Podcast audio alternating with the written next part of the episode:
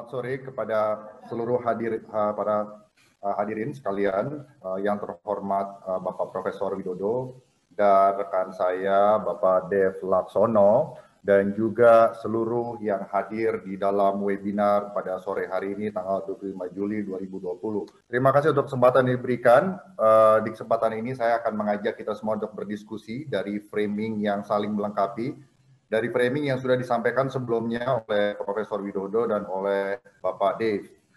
Paparan saya pada sore hari ini akan bicara mengenai cyber power yang adalah elemen penentu atau deciding atau determining variable dari sebuah bangsa pemenang. Uh, tolong dibantu dibuka slide saya. Ya, oke. Okay. Slide kedua, tolong slide kedua. Slide kedua. Ya, saya akan memulai presentasi saya dengan gambaran besar perspektif global. Banyak cara untuk melihat dunia dan salah satu cara untuk melihat dunia adalah dengan melihat pembagian berdasarkan Global North dan Global South.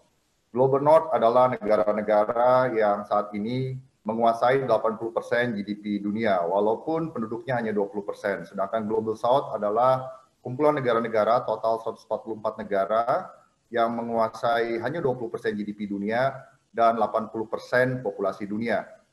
Kesimpulannya adalah pertama, Global North dan Global North lebih kuat kekuatan realnya dibandingkan dengan Global South. Sementara Global South lebih kuat kekuatan potensialnya dibandingkan Global North. Dan yang menjadikan suatu bangsa itu bangsa pemenang atau tidak adalah kekuatan real, bukan kekuatan potensial. Dan Indonesia ada di Global South. Next.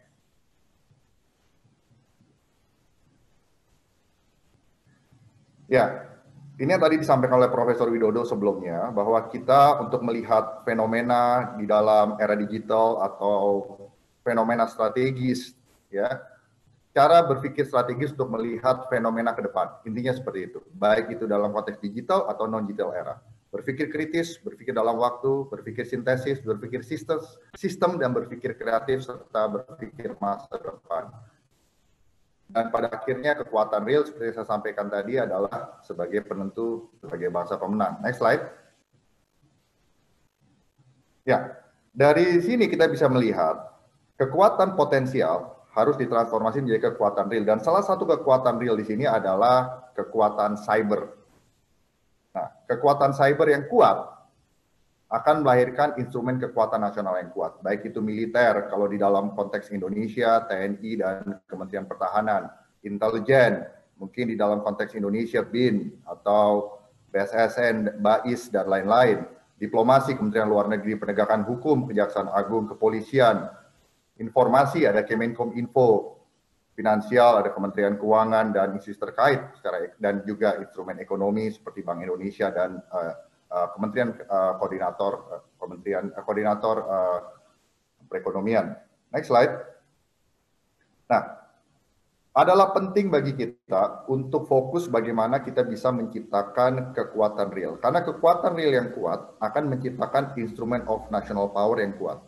Kita, jika kita belajar dari era Perang Dingin, kekalahan Uni Soviet saat itu dikarenakan karena Uni Soviet berlomba dalam hal persenjataan dan perang intelijen, termasuk perang informasi. Instrumen of power-nya diperkuat, sementara kondisi real bangsa, kondisi ekonomi, sosial, dan kondisi psikologis bangsa saat itu sudah kalah dengan Amerika.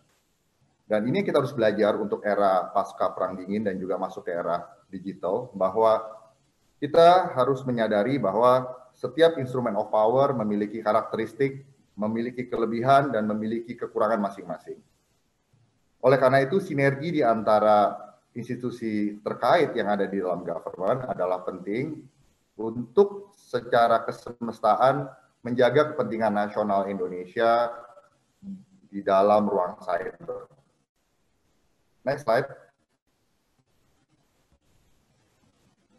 Oke, di sini ada gambaran mengenai dimensi tantangan strategis dari bangsa negara Indonesia. Yang pertama kita bicara mengenai ancaman militer yang bisa terjadi dalam konteks damai, dalam konteks krisis, dan dalam konteks perang.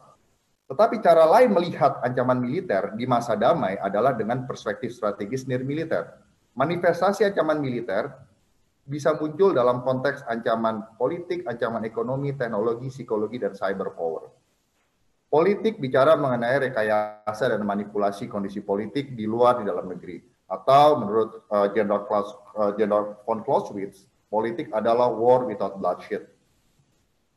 Di mana ada pertentangan, ada struggle of power tanpa adanya peperangan. Atau menurut Clausewitz, peperangan merupakan kelanjutan politik dengan cara lain. Tetapi dalam perspektif postmodern, perang itu sudah terjadi karena setiap masing-masing pihak merasa mempunyai kebenarannya masing-masing dan mereka bermanifestasikan memanifestasikan itu di dalam konteks berpolitik di masa damai. Timbullah apa yang tadi Prof. Widodo sampaikan adalah perdebatan di dalam ruang cyber dalam konteks sosial media dan lain-lain. Nah, ekonomi bicara mengenai akses ke sumber daya alam, industri perdagangan dan juga finansial. Ini adalah lifeblood bangsa. Pencurian data, mencuri hak intelektual dengan melakukan hacking dan lain-lain di ruang cyber tidak terlepas daripada perang ekonomi Teknologi bicara mengenai hubungan antara sains, inovasi, strategi, dan superioritas bangsa. Ini brand power. Era ke depan ini, era cyber dan era ke depan ini adalah era brand power. Bangsa yang berpikir dan juga bangsa yang berani akan menjadi bangsa yang pemenang. Dan ini adalah elemen penting untuk mengubah kekuatan potensial menjadi kekuatan real. Yang berikutnya adalah psikologi. Itu bicara mengenai emosi, opini, cara pikir, dan cara tindak bangsa. Itu tadi Prof. Widodo sudah sampaikan, bahwa kita harus kritis untuk menyikapi fenomena informasi yang beredar di ruang cyber. Nah, bangsa Indonesia harus belajar dari dirinya sendiri. Ya. Jangan hanya sebagai pengguna ruang cyber, tetapi tingkat literasinya tidak seimbang. Harus ada keseimbangan antara tingkat literasi, pendidikan, wawasan, dan juga frekuensi menggunakan ruang cyber, sehingga tidak gampang dihasut. Yang berikutnya adalah cyber power. Cyber power bicara mengenai cyberspace, bicara mengenai cyber strategi. Nah, cyberspace by definition itu adalah adanya interaksi antara gelombang elektromagnetik dengan internet yang melahirkan ruang cyber, suatu dimensi baru selain darat, laut, dan udara dan luar angkasa, di mana di dalam ruang cyber itu kepentingan nasional suatu bangsa diperjuangkan bahkan sampai ke tingkat global. Dan apa itu cyber power? Cyber power bicara mengenai kemampuan suatu bangsa, bukan hanya government, tetapi kemampuan seluruh bangsa untuk menciptakan lingkungan strategis yang favorable di seluruh instrumen of national power, baik untuk kepentingan militer, kepentingan intelijen, kepentingan diplomasi, kepentingan law enforcement, ekonomi, finansial, dan informasi. Dan apa itu cyber strategi? Cyber strategi bicara mengenai ada 91 definisi dari tahun 62 sampai tahun 2008 tentang apa itu strategi. Tetapi paling tidak strategi itu bicara mengenai art dan science untuk menciptakan masa depan yang kita harapkan di mana dalam strategi itu tidak mungkin statis karena strategi tidak berdiri tidak berada di ruang vakum tapi strategi berada di dalam interaksi dengan komponen lainnya. Sehingga strategi adalah tentang bagaimana kita mengkondisikan, mengengineer, menajamkan lingkungan strategis di dalam diri kita dan juga di luar. Bagaimana kita men-shaping diri kita dan bagaimana kita juga men-shaping environment di luar sehingga masa depan yang kita harapkan itu bisa tercapai. Paling tidak ada chance tercapai yang lebih tinggi. Nah, oleh karena itu strategi harus dinamis. Kalau kita melihat dinamika dalam ruang cyber, kita harus berpikir secara strategis, berpikir dinamis, tidak bisa berpikir statis dan tidak bisa berpikir kaku. Kritis, berpikir dalam waktu, sintesis, sistem, imajinatif, dan futuristik. Karena cyber power bicara mengenai advantage suatu bangsa beyond conventional sphere. Nah, jika kita bicara cyber, sebenarnya sudah analog seperti yang ada di dimensi, dimensi darat, laut, dan udara. Kalau kita bicara seperti negara Amerika atau China sudah memperlakukan cyber sebagai domain kelima. Domain perang, mandala perang. Kalau di Amerika itu ada US Cyber Command yang dikomandani oleh seorang bintang 4 aktif dengan merah di sini. Artinya adalah komando perang. Sudah menganalogikan ruang cyber itu seperti dimensi perang di darat. Seperti ada istilah dalam militer itu adalah KOCOA. Pak Dev yang pernah sekolah militer di Amerika harusnya tahu OCOA bicara mengenai key observations. Bicara mengenai observation and field of fire. Bicara mengenai obstacle, eh, bicara mengenai cover and concealment, bicara mengenai obstacle, bicara avenue of the cross. Maksudnya begini, di ruang cyber itu kita bicara mengenai key terrain. Apa sih kalau kita bicara map di, di, di dalam dimensi fisik darat ini, di ruang cyber kita bicara jaringan. Yang kedua kita bicara observation and field of fire. Siapa yang mau kita tembak, bagaimana kita mempertahankan diri kita. Yang C kita bicara cover and concealment, IP address.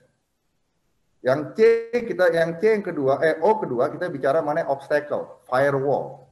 Yang A terakhir kita bicara mengenai avenue of the approach. Bagaimana cara kita mendekati sasaran. Next slide. Saya mau bicara di sini ada tiga lapisan ruang cyber, ya, yang diambil dari Joint Publications 312 terbitan US Department of Defense. Yang pertama di sini ada layer fisik, di mana layer fisik terdiri dari dua fisik darat, laut, dan udara. Yang kedua adalah fisik instrumen atau hardware dari cyber system, baik itu komputer, modem, dan lain-lain. Yang kedua bicara mengenai logical network, software, dan lain sebagainya yang digunakan untuk menciptakan ruang cyber. Yang ketiga bicara mengenai personil, interaksi, antara manusia dengan physical dan juga logical network layer. Oleh karena itu kalau kita bicara cyber, kita tidak bisa hanya bicara apa yang non fisik, tetapi juga bicara yang fisik. Ya. Dan ketiganya ini menciptakan apa? Informasi. Info, atau lingkungan informasi. Manusia menciptakan informasi, mengcreate informasi ya. Merekayasa informasi, menstorage informasi dan mengambil informasi itu untuk mengambil keputusan. Itu tadi sudah diterangkan oleh Pak Dev segala macam.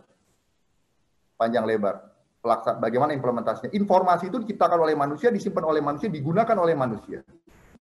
Informasi itu begitu berharga, seperti yang tadi Prof. Widodo sampaikan juga. Nah, inilah ruang cyber yang harus kita perhatikan secara strategis. Dan ini merupakan medan baru, medan peperangan baru di tingkat dunia untuk menciptakan competitiveness bangsa. Next slide. Oleh karena itu, ya kesimpulannya menurut saya RUU PDP sudah bagus, uh, sudah dibahas oleh dua pembicara sebelumnya. Yang pertama adalah Indonesia membutuhkan kebijakan dan strategi cyber nasional yang terdiri dari keamanan dan pertahanan cyber sebagai payung strategis dari seluruh upaya bangsa dalam pembangunan cyber power. Yang kedua, Indonesia harus bisa mengkalibrasi konsep sishankam rata atau sistem pertahanan keamanan rakyat semesta yang dalam bahasa Inggris adalah people based dari National Defense System. Karena di seluruh dunia ini defense sistemnya adalah people based. Tinggal bagaimana manifestasi pelaksanaannya dan tingkat sofistikasinya itu berbeda-beda. Gitu. Nanti saya akan jelaskan. Dan menjadi sekarang keamanan nasional, di, di mana peran instrument of power itu menjadi lebih berimbang. Kalau di masa lalu itu TNI dan Polri dominan, kalau sekarang itu menjadi lebih proporsional. Begitu Prof. Widodo ya. Antara Kominfo, BIN, BSSN, TNI, Polri kan Pak, kan sudah berbeda uh, uh, konteks strategisnya. Kita harus melihat ini. Dan cyber itu tidak bisa bicara hanya government. Dan dalam IDAN ini semua terkait untuk membangun cyber power di Indonesia. Nah, saya akan tekankan agak sedikit lama saya bicara di sini, mungkin 10 menit lagi. Ya, keamanan di sini bicara mengenai pertama dasarnya adalah kita mau ngambil masap man, mau ngambil masap internet freedom atau bukan. Nah, kalau kita mengambil internet freedom, berarti kita harus dalam konteks yang sama menjaga kebebasan kita sendiri. Ya, internet freedom yang kita perjuangkan itu sebenarnya cuma dua tujuannya mempertahankan kepentingan pertahanan atau keamanan national security, yang kedua adalah economic security. Yang pertama adalah keamanan, yang kedua adalah economic warfare, economic welfare. Ya, dan di dalam uh, uh, keamanan itu, di dalam perspektif keamanan, pertama ada yang namanya ekonomi digital. Tadi sudah diterangkan oleh Pak Dev dan Prof. Widodo. Yang kedua bicara IKN atau kalau di Indonesia infrastruktur kritikal nasional. Kalau di Amerika itu dalam konteks critical asset dan critical infrastructure dan key asset, CIKA. Critical infrastructure ini bukan hanya yang militer, critical infrastructure termasuk mall, termasuk eh, tempat-tempat uh, yang kita datangi sehari-hari. Ya, kalau key asset itu seperti Monas, Istana, presiden, simbol-simbol negara, yang di mana kalau mereka diganggu, moral bangsa terganggu. Nah, kalau kita ambil contoh di Amerika dan di, di Inggris, 80% IKN, 80% IKN itu adalah milik swasta. Bapak-bapak, ibu-ibu. Milik swasta dan terbagi di negara-negara bagian. Jadi bukan di bawah government gitu loh. Ya. Dan yang ketiga adalah bagaimana government mengamankan dirinya sendiri, yaitu adalah semua uh, cyber cyberspace dari government institutions. Kalau kita bicara pertahanan, sebenarnya kalau bicara keamanan yang paling gampang tadi kesimpulannya itu seperti dulu virus. Ada virus, ada countervirus, antivirus. Itu gampangnya dulu. Keamanan. Tapi kalau bicara pertahanan sebenarnya di ruang cyber itu lebih gampang menyerang daripada bertahan. Jadi mental dalam cyberspace atau mental dari hacker itu adalah mental menyerang. Karena lebih mudah menyerang daripada mempertahankan. Percayalah sama saya, silahkan ditanya sama pakar hacker, pakar-pakar cyber warfare yang lain. Nah, oleh karena itu, kalau yang namanya cyber defense, itu berarti cyber offense. Itu satu. Yang kedua, itu bicara mengenai ada dua ya influence operations itu atau gini deh, ada operasi sosial dan ada operasi teknikal, gitu aja di dalam cyber. Operasi sosial tadi yang seperti diterangkan oleh Prof. Widodo sudah jelas, bagaimana informasi digunakan, diputar sedemikian rupa untuk mempengaruhi opini dan perilaku orang. Termasuk membuka dosa-dosa orang misalnya lewat dark web, ya kan? Itu kan juga tujuannya adalah untuk menggoncang opini dan behavior seseorang. Tetapi ada yang teknikal. Yang teknikal itu adalah serangan ke dalam jaringan yang tadi kita lihat tiga layer itu. Itu terjadi misalnya di Iran tahun 2010 kita semua tahu ada serangan Stuxnet yang melumpuhkan reaktor nuklir Iran di mana sekadanya diserang. Lumpuh semuanya. Orang menduga itu adalah Israel dan Amerika. Oke. Nah, walaupun tidak ada buktinya ya, atau susah dibuktikan. Tahun 2014, Sony Pictures di California, dulu tempat Pak Dev sekolah, tahun 2014 itu dihack. Dihack sampai CEO dari uh, eh, CEO dari uh, dari Sony Pictures-nya mundur. Apa yang dihack? Semua informasi di blow up. Informasi tentang karyawan, gaji, conversation di antara mereka, keluarganya, emailnya semuanya dan ancaman jangan sampai mengeluarkan film interview yang bicara mengenai Kim Jong Un Korea Utara waktu itu. Dan saat itu akhirnya terjadi uh, ada ada impactnya. Impactnya apa? Sony Pictures menunda atau uh, apa membatalkan premier dari peluncuran uh, film di interview. Maksudnya di sini adalah serangan yang sifatnya fisik seperti itu bisa terjadi di Amerika Serikat yang cyber power-nya mungkin nomor satu di dunia selain Israel, Inggris, Jerman, dan Rusia. Datanya habis diambil waktu itu. Oke, okay? nah itu pelajaran buat kita. Dan cyber defense itu bicara juga mengenai military command and control. Ya, kodal mengenai kodal. Kenapa? Jadi uh, militer itu perlu me menguasai uh, cyber defense-nya, cyber space-nya sendiri. Nah, saya mau merekomendasikan sebaiknya uh, kita mempunyai suatu undang-undang payung yang besar, yaitu undang-undang mengenai cyberspace. Bagaimana kita mempertahankan dan mengamankan cyberspace Indonesia. Karena di, di dunia ini belum ada rejim mengenai pengamanan cyber security. Belum ada rejimnya, Pak. Belum ada ungkosnya. Jadi pendekatan itu masih pendekatan realis dan pendekatan konstruktivis. Artinya apa? Realis itu siapa yang kuat, dia yang bisa mendeter, menangkal. Siapa yang kuat dia bisa menyerang. Siapa yang kuat dia bisa bertahan. Karena defense itu bicara mengenai menangkal, menyerang dan bertahan. Ya. Sedangkan kalau kita bicara mengenai konstruktivis adalah ajakan. Dulu pernah Presiden Obama mengajak, ayo kita gunakan ruang cyber secara bertanggung jawab. Jangan saling menyerang. Jangan juga saling melempar hoax dan segala macam. Tapi itu kan konstruktivis, ajakan, mengajak kita memiliki dan uh, uh, apa namanya pendekatan liberalisnya adalah baru merupakan perjanjian apa kesepakatan-kesepakatan tertulis, belum merupakan suatu rejim. Karena kalau kita bicara rejim itu peraturannya lebih ketat. Karena kan kita sudah lihat tadi infrastruktur cyber, mayoritas dikuasai oleh swasta. Contoh kenapa Sisan Kamrata di Amerika itu bisa mem, atau di Israel membangun cyber power yang begitu besar, kita lihat Silicon Valley. Mereka ciptakan teknologi-teknologi ya kan? Kita sendiri menggunakan produk-produk Amerika, kita menggunakan Apple, ya kan, menggunakan IBM dan lain sebagainya. Nah, ini membuktikan bahwa peran non government itu begitu besar untuk menciptakan cyber power di negara. Oleh karena itu, uh, saya uh, akan merekomendasikan ya, uh, uh, saya akan merekomendasikan sebaiknya bahwa ruang cyber harus menjadi komponen integral dari seluruh aspek kehidupan bangsa kita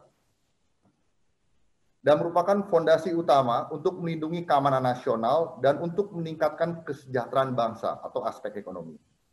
Oleh karena itu, strategi dan hukum yang lebih besar di bidang cyber dalam uh, pengaturan ruang cyber di Indonesia itu ditujukan untuk bagaimana mengamankan ruang cyber dalam jangka panjang atau dalam bahasa Inggris adalah to secure the cyberspace for the future generations. Oleh karena itu, strategi dan hukum mengenai cyberspace di Indonesia itu paling tidak harus melakukan empat hal. Yang pertama adalah bicara mengenai mempertahankan tanah air. Di Undang-Undang 45 dikatakan mempertahankan darat, laut, dan udara. Sekarang bicara luar dan ruang cyber, ya, melalui upaya perlindungan terhadap jaringan, terhadap sistem, terhadap fungsi. Yang kedua, memajukan kesejahteraan bangsa melalui ekonomi digital dan inovasi bangsa. Kita sudah lihat tadi, kenapa Israel dan Amerika kuat. Keterlibatan sektor swasta luar biasa. Silicon Valley-nya mereka luar biasa. Otomatis government instrument of power menjadi kuat. Karena real power-nya sudah kuat. Kita harus melihat itu. Jadi bicara cyberspace bukan bicara government saja. Bicara space itu bicara kesemestaan. Yang ketiga, Memelihara perdamaian dan keamanan termasuk melalui kerjasama di tingkat global. Gunakan ruang cyber untuk hal tersebut. Yang keempat, kalau bagi superpower, mereka mempertahankan kepemimpinan mereka di tingkat internasional, ya, baik sebagai superpower atau regional power, melalui terciptanya ruang cyber yang terbuka, interoperable, reliable, dan aman di tingkat global. Karena ruang cyber itu diciptakan sebenarnya untuk kebebasan. Nah, sekarang kita bagaimana dua menjaga kebebasan, ya, kebebasan kita juga untuk untuk kebebasan untuk berinteraksi dan ber, bertukar informasi dan juga untuk advance national interest kita. Jadi kita kalau melihat undang-undang seperti PDP, undang-undang uh, apa RUU Ketahanan Keamanan Cyber yang sekarang uh, belum diluncurkan lagi untuk dibahas di Prolegnas, kita harus melihatnya dari perspektif lebih besar. Apa yang harus bangsa ini lakukan secara kesemestaan untuk bagaimana kita menciptakan cyber power sehingga kita mampu menggunakan cyberspace untuk memajukan kepentingan nasional kita. Karena di dalam cyberspace tiap hari adalah perang. Percayalah sama saya. Kalau Anda yang bisa melihat dinamika dari peperangan cyber tiap hari perang dan itu tidak mengenal masa damai, masa krisis dan masa perang. Karena di masa damai itulah perang cyber berlangsung. Curi mencuri data, serang menyerang, sadap menyadap, sabotase satu sama lain, di situlah terjadi. Nah, ini bukan masalah siapa yang lebih kuat, institusi mana yang harus menguasai. Bukan kita tidak bisa melihat seperti itu. Dan ini juga bukan masalah kita mau membatasi kebebasan publik. Justru kita mau memanage bersama bagaimana Indonesia bisa memiliki cyber power yang kompetitif. Karena cyber power yang kompetitif akan membuat bangsa Indonesia menjadi bangsa yang kompetitif. Ada empat pilar kalau kita membuat strategi nasional di bidang cyber. Yang pertama, itu adalah tentang bagaimana kita melindungi seluruh rakyat tumpah darah dan nilai-nilai kehidupan bangsa, termasuk nilai-nilai Pancasila, melalui kemampuan bangsa dalam mengelola resiko keamanan cyber yang diakibatkan dari informasi dan sistem informasi nasional. Caranya, mengamankan jaringan dan informasi pemerintah. Cara kedua, mengamankan infrastruktur kritikan nasional. Cara ketiga, memerangi cybercrime dan melakukan improvisasi dalam hal laporan insiden atau dalam bahasa cyber adalah CISR, Computer Security Emergency Response Team. Pada saat ada serangan, merespon. Pilar kedua bicara mengenai memajukan kesejahteraan bangsa melalui pengaruh bangsa dalam ekosistem teknologi dan pembangunan ruang cyber yang notabene adalah mesin dari pertumbuhan ekonomi, inovasi, dan efisiensi. Cara satu adalah memacu terciptanya ekonomi digital yang kokoh dan berketahanan tinggi. Yang kedua adalah memacu dan melindungi originalitas dan hasil temuan anak bangsa. Kita harus pacu, trigger untuk uh, melakukan riset-riset dan menjaga hasil riset mereka dari curian atau dicuri oleh negara lain. Yang ketiga bicara mengenai membangun angkatan kerja workforce keamanan cyber yang superior. Jadi kita menyiapkan generasi yang sudah sangat literal terhadap penggunaan cyberspace, baik sebagai penemu, pengguna, dan juga uh, apa namanya maintainer dari uh, seluruh infrastruktur cyber yang ada. Pilar ketiga memelihara perdamaian dunia melalui kekuatan yang real. Ini bicara defense, bahwa kalau kita mempunyai cyber defense yang kuat, kita bisa melakukan identifikasi terhadap serangan, kontra, disrupsi, degradasi, dan bakal menangkal perilaku yang dapat mendestabilisasi ruang cyber dan sekaligus mengancam kepentingan nasional. Upaya ini harus dilakukan dengan tekad bangsa untuk tetap mempertahankan posisi bangsa kita. Nah, kalau kita di, di tingkat Asia Tenggara, kita tunjukkan bahwa kita maju secara cyber, unggul dalam uh, cyber itu sudah suatu uh, pijakan yang luar biasa untuk bangsa ini lebih maju lagi. Kalau kita mempunyai kemampuan untuk menangkal, orang juga nggak mau menyerang kita. Nah, cara satu adalah meningkatkan stabilitas cyber melalui terciptanya norma-norma penggunaan ruang cyber yang bertanggung jawab. Seperti tadi Prof. Widodo sampaikan. Kritis dan hati-hati menggunakan ruang cyber. Yang kedua, yang berikutnya, pilar keempat yang terakhir, mempertahankan pengaruh kita mempertahankan pengaruh kita di tingkat global melalui terciptanya internet yang terbuka. Artinya begini, kita kita menggunakan ruang cyber untuk berdiplomasi, untuk mempromosikan nilai-nilai kita. Nah, oleh karena itu kita saya dalam posisi yang mendukung menciptakan ruang cyber yang terbuka, interoperable, reliable dan aman. Saya aliran yang percaya bahwa harus ruang cyber itu adalah terbuka, harus uh, ya apa? ada freedom of internet. Nah, cara kedua adalah membangun kapasitas cyber internasional. Kita melakukan kerjasama internasional. Oleh karena itu kesimpulannya, menurut saya Presiden harus mengeluarkan strategi cyber nasional dan saran saya DPR juga harus mengeluarkan undang-undang yang berkaitan dengan keamanan cyber. Yang berikutnya, uh, nanti akan dielaborasi mana yang menjadi bagian Kementerian Pertahanan, mana yang menjadi bagian dari Badan Cyber dan uh, Sandi Negara, Kemenkominfo, BIN dan lain-lain. Dan kita harus memacu itu semua sehingga ini merupakan suatu strategi cyber yang uh, uh, uh, bersifat kesemestaan untuk menciptakan cyber power di Indonesia. Dan ini merupakan suatu bentuk inovasi dan keberanian pemerintah saat ini untuk berorientasi jangka panjang. Mereka visi misi yang besar dalam domain cyber sebagai domain strategis di era digital saat ini dan masa depan. Karena di domain cyber ini kepentingan nasional diperjuangkan seperti layaknya kita berperang. Dan kita di masa damai harus berpikir perang. Kenapa? Karena untuk kita berdamai kita harus siap berperang. Menurut saya itu saja yang saya sampaikan pada hari ini. Saya harapkan apa yang sudah saya share bisa menjadi uh, uh, uh, referensi pembelajaran bagi kita semua. Terima kasih. Uh, uh, selamat sore dan salam hormat, salam kebangsaan. Silakan saya kembalikan kepada moderator. Baik, terima kasih Bapak Wibiwanto Nugroho Widodo. Wibawanto. Wibawanto Nugroho Widodo PSD yang beliau juga sebagai staf ahli kepala BSSN yaitu Badan Siber dan Sandi Nasional. Sehingga tadi eh, Bapak sudah menjelaskan pemaparannya tentang strategi-strategi keamanan cyber.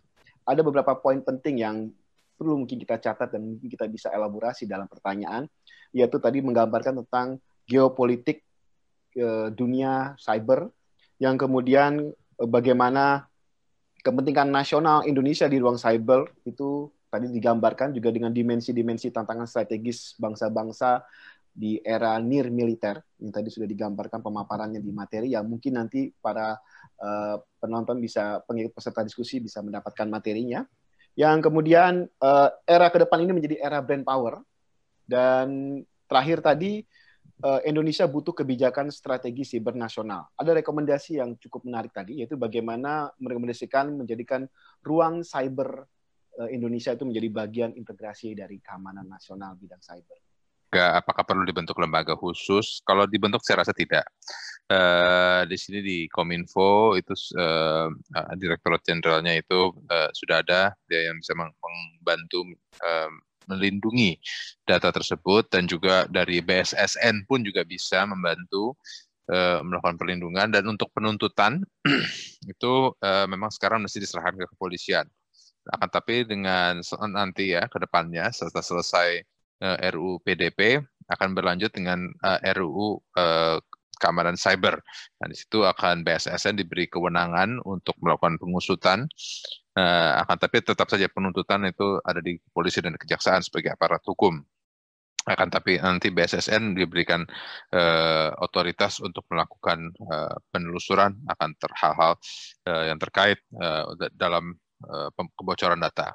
Nah, baik dan juga uh, ya beberapa kali pesan SMS ya seperti dari judi online juga juga uh, konteks-konteks yang hal yang dewasa. Nah, itu memang ini salah satu alasan utama juga kenapa uh, didorongnya dibuatnya perlindungan data pribadi ini agar uh, hal-hal ini bisa segera diusut uh, ya dan hentikan uh, agar data-data uh, ini tidak sembarang diperjualbelikan uh, dan jangan sampai sembarang perusahaan marketing um, apalagi dari luar negeri ya, karena kebanyakan judi-judi online itu dari luar negeri basisnya. Nah itu um, memperjualbelikan data-data kita. Langkah langkah-langkah Bapak untuk mengatasi permasalahan ya melindungi data ya, ya itu ya dengan dengan melakukan uh, undang-undang. Nah, karena dengan undang-undang ini akan mewajibkan pemerintah untuk membuat urunannya peraturan-peraturan pemerintah ataupun juga lembaga-lembaga uh, khusus uh, memperkuat lembaga-lembaganya yang ada ya seperti BSSN ke di uh, divisi uh, cybernya polisi kepolisian uh, dan juga dari kominfo-nya sendiri dan juga untuk lebih diwajibkan untuk memajukan teknologinya uh, agar selalu update dengan uh, uh, apa hal-hal yang terbaru apakah uh, teknologi terkini lah apakah uh, coding yang baru uh, agar instansi pemerintah itu selalu update dalam melakukan penegakan hukum. Lalu untuk uh, data yang data yang bocor di pihak uh, perbankan, oh, itu pasti ada. Nah sekarang kalau di pihak perbankan bocoran data itu sudah bisa tercover dengan undang-undang ITE bahkan.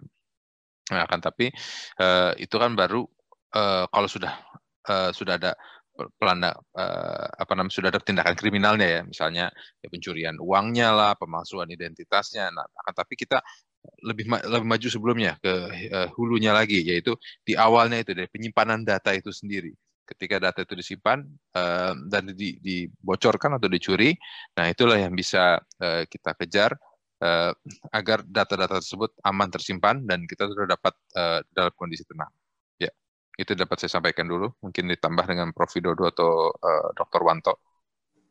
Ya. Uh, acara ini merupakan acara yang baik karena di sini Pak Dev uh, mengajak kita semua untuk berdiskusi dan uh, terbuka mengenai bagaimana seriusnya dan pentingnya perlindungan terhadap data pribadi. Itu satu.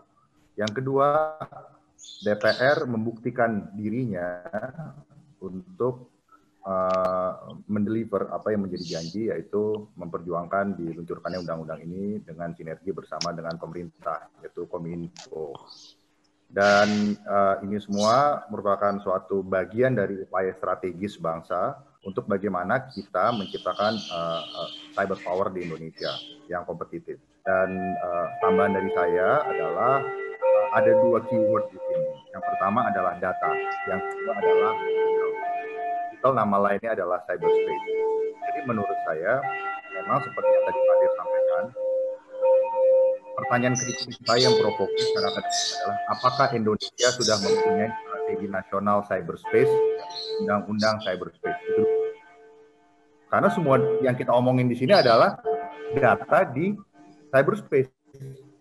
That's it. Kita bicara bagaimana membuat STNK, kita bicara bagaimana membuat bengkel, kita bicara bagaimana di mana pom bensin berada, tetapi kita tidak boleh lepas kita bicara jalanan besarnya. Kita bicara bagaimana kita bisa sampai ke suatu pulau, kita bisa mendarat di situ, kita bisa mendapatkan map besarnya, kita bisa menempuh jalan-jalan yang harus kita tempuh untuk mencapai sasaran yang ada di situ, misalnya perumahan atau tempat mobil di situ akan beroperasi. Jadi saya hanya uh, menambahkan itu saja bahwa kita nggak boleh lupa, kita belum punya strategi nasional cyber yang harusnya presiden keluarkan. Minimum suatu kementerian strategi cyber yang ditandatangani oleh presiden. Ya. Dan harus ada sinergi yang jelas antara cyber security dan defense uh, dan dan cyber defense. Yang berikutnya undang-undang. Itu dulu. Dan uh, menurut saya itu menjadi undang-undang induk dari apa pun yang terjadi di cyberspace. Gitu. Kita nggak boleh lupa itu saja. Jadi boleh kita bicara apa pun itu baik, tapi kita tidak boleh lupa yang fondasi itu adalah yaitu adalah hal-hal yang makro hal-hal yang uh, strategis yang harus kita siapkan sebagai infrastruktur kuncinya, yaitu apa sih strategi nasional untuk bermain di ruang cyber? Coba kita tanya ke diri kita masing-masing, apa sih strategi nasional? Apa sih undang-undangnya? Nah, menurut saya itu aja dulu, uh, karena setahu saya memang kalau di cyberspace undang-undangnya kalau bicara kalau kelihatannya kalau BSSN sih saya bicara pribadi ya sebagai akademisi ya perpres dan undang-undang dasar 45 langsung. Tidak ada undang-undangnya cyber. Kita nggak punya undang-undang cyber Tempat data yang kita bicarakan ini sekarang berada begitu. Itu saja. Uh, saya rasa itu saja. Uh, terima kasih acara ini sangat bagus dan saya mengharapkan undang-undang PDP ini juga bisa segera digolkan sebagaimana diharapkan dan diikuti oleh uh, induknya yaitu RUU KKS dan juga RUU terkait lainnya. Saya setuju dengan Pak Dev tidak perlu ada institusi baru sekarang. Gitu. Kita harus berpikir koheren, bukan menambah means, tapi berpikir strategis dulu. Means itu menyusul. Kalau kita menambah means tidak tahu tujuan asalnya, itu akan mubazir. Terima kasih, selamat sore, sekian tanggapan dari saya. Terima kasih Pak Wibawanto Nugroho, PSD. Eh, dan sekaligus terima kasih juga kepada seluruh narasumber, kepada Bapak Dev Laksono, selaku anggota Komisi 1 DPR RI, kepada Bapak Prof. Widodo Muktio, selaku Dirjen Komunikasi Publik Kominfo, dan juga kepada Bapak Wibawanto Nugroho PSD, yang hari ini telah menyediakan berkenan waktunya untuk memberikan sharing knowledge dan pemaparan materinya mengenai RUPDP ini. Sekali lagi, terima kasih. Juga terima kasih kepada seluruh peserta webinar hari ini yang sudah mengikuti diskusi yang sangat menarik ini, baik melalui Zoom dan juga melalui YouTube Live yang begitu banyak respon, tapi mohon maaf karena keterbatasan waktu, kami hanya uh, dapat menampung beberapa uh, pertanyaan saja. Sekali lagi terima kasih kepada semua narasumber dan kepada semua peserta. Saya Mesra Budiasa, dosen komunikasi dari Universitas Bung Karno, menutup diskusi ini dan saya kembalikan lagi pada MC untuk meneruskan. Sekali lagi ya. terima kasih dan selamat sore. Ya, terima kasih.